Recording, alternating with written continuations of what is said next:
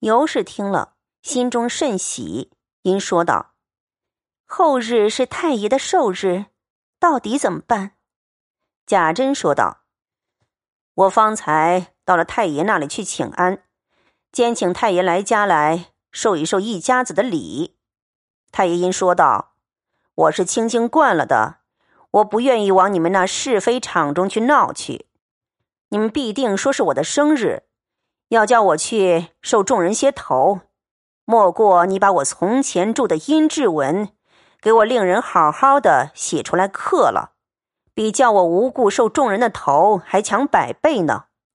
倘或明日、后日这两日一家子要来，你就在家里好好的款待他们就是了，也不必给我送什么东西来。连你后日也不必来。你要心中不安，你今日就给我磕了头去。倘或后日你要来，又跟随多少人来闹我，我必和你不依。如此说了又说，后日我是再不敢去的了。且叫来生来，吩咐他预备两日的筵席。尤氏因叫人叫了贾蓉来，吩咐来生照旧例预备两日的筵席，要丰丰富富的。你再亲自到西府里去请老太太、大太太、二太太和你莲儿婶子来逛逛。你父亲今日又听见一个好大夫，夜已打发人请去了，想必明日必来。你可将他这些日子的病症细细的告诉他。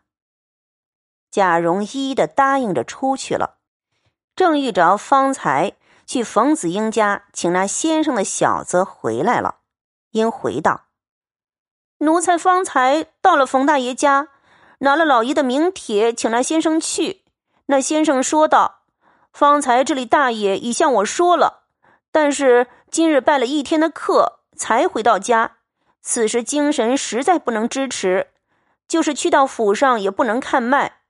他说等调息一夜，明日务必到府。他又说他医学浅薄，本不敢当此重见，因我们冯大爷和府上的大人既如此说了，又不得不去。”你先替我回明大人就是了。大人的名帖实不敢当，仍叫奴才拿回来了。哥替奴才回一声吧。贾蓉转身复进去，回了贾珍、尤氏的话，方出来叫了来生来，吩咐他预备两日的筵席的话。来生听毕，自去照例料理，不在话下。且说次日午间，人回道。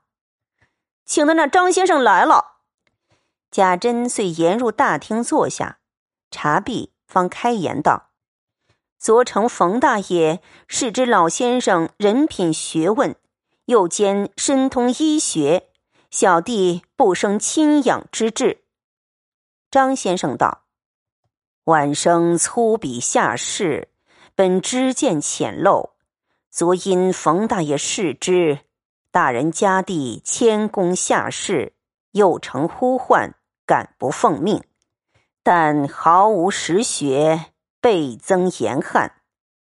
贾珍道：“先生何必过谦？就请先生进去看看儿妇，仰仗高明，以示下怀。”于是贾蓉同了进去。到了贾蓉居室，见了秦氏，向贾蓉说道。这就是尊夫人了，贾蓉道：“正是，请先生坐下，让我把贱内的病症说一说，再看脉如何？”那先生道：“依小弟的意思，竟先看过脉再说的为是。我是初造尊府的，本也不晓得什么，但是我们冯大爷务必叫小弟过来看看，小弟所以。”不得不来。如今看了脉息，看小弟说的是不是？再将这些日子的病事讲一讲，大家斟酌一个方，可用不可用，那时大爷再定夺。贾蓉道：“先生实在高明，如今恨相见之晚，就请先生看一看脉息，可治不可治，以便是家父母放心。于是，家下媳妇们捧过大银枕来，一面给秦氏拉着袖口，露出脉来。先生方伸手按在右手脉上，调息了质数，凝神细诊了有半刻的功夫，方换过左手，亦复如是。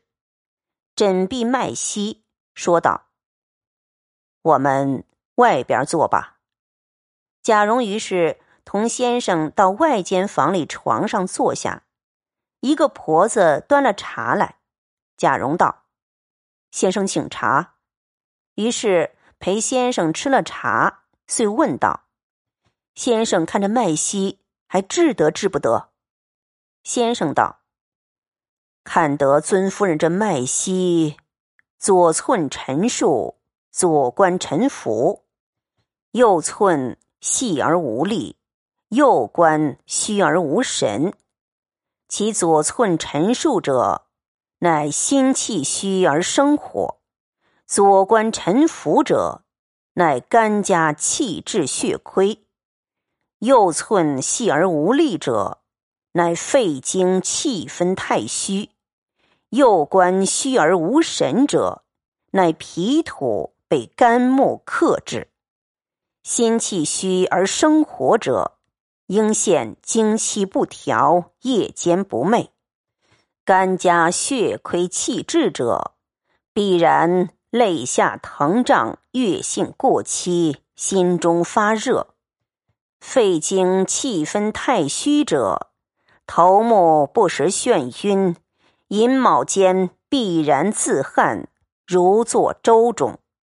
脾土被肝木克制者，必然不思饮食，精神倦怠，四肢酸软。据我看，这脉息应当有这些症候才对。或以这个脉为喜脉，则小弟不敢从其教也。旁边一个贴身服侍的婆子道：“何尝不是这样呢？”真正先生说的如神，倒不用我们告诉了。如今我们家里现有好几位太医老爷瞧着呢，都不能抵挡真切的这么说。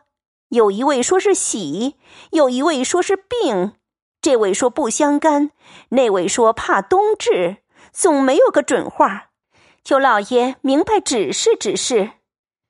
那先生笑道：“大奶奶这个症候。”可是那众位耽搁了，要在初次行经的日期就用药治起来，不但断无今日之患，而且此时已痊愈了。如今既是把病耽误到这个地位，也是应有此灾。依我看来，这病尚有三分治得。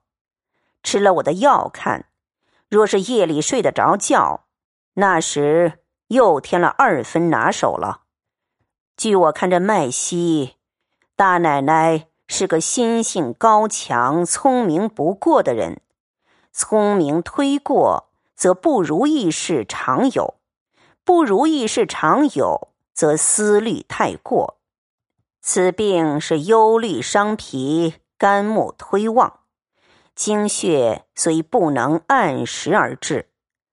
大奶奶从前的行经的日子，问一问，断不是长缩，必是长长的，是不是？这婆子答道：“可不是，从没有缩过，或是长两日、三日，以至十日都长过。”先生听了道：“妙啊，这就是病源了。从前若能够以养心调经之药服之。”何至于此？这如今明显出一个水亏木旺的症候来，待用药看看。于是写了方子递与贾蓉，上写的是：益气养荣补脾和肝汤，人参二钱，白术二钱，土炒；云苓三千，熟地四千，龟身二钱，酒洗；白芍二钱，炒。川芎前半，黄芪三千，香附米二钱制，醋柴胡八分，淮山药二钱炒，真阿胶二钱隔粉炒，盐胡索前半酒炒，炙甘草八分，饮用剑莲子七粒去心，红枣二枚。贾蓉看了，说：“高明的很，还要请教先生，这病与性命终久，有防无妨？”先生笑道：“大爷是最高明的人，人病到这个地位，非一朝一夕的症候，吃了这药也要看医缘了。依小弟看来，今年一冬是不相干的，总是过了春分，就渴望痊愈了。”贾蓉也是个聪明人，也不往下细问了。于是贾蓉送了先生去了，方将这药方子并脉案都给贾珍看了，说的话也都回了贾珍并尤氏了。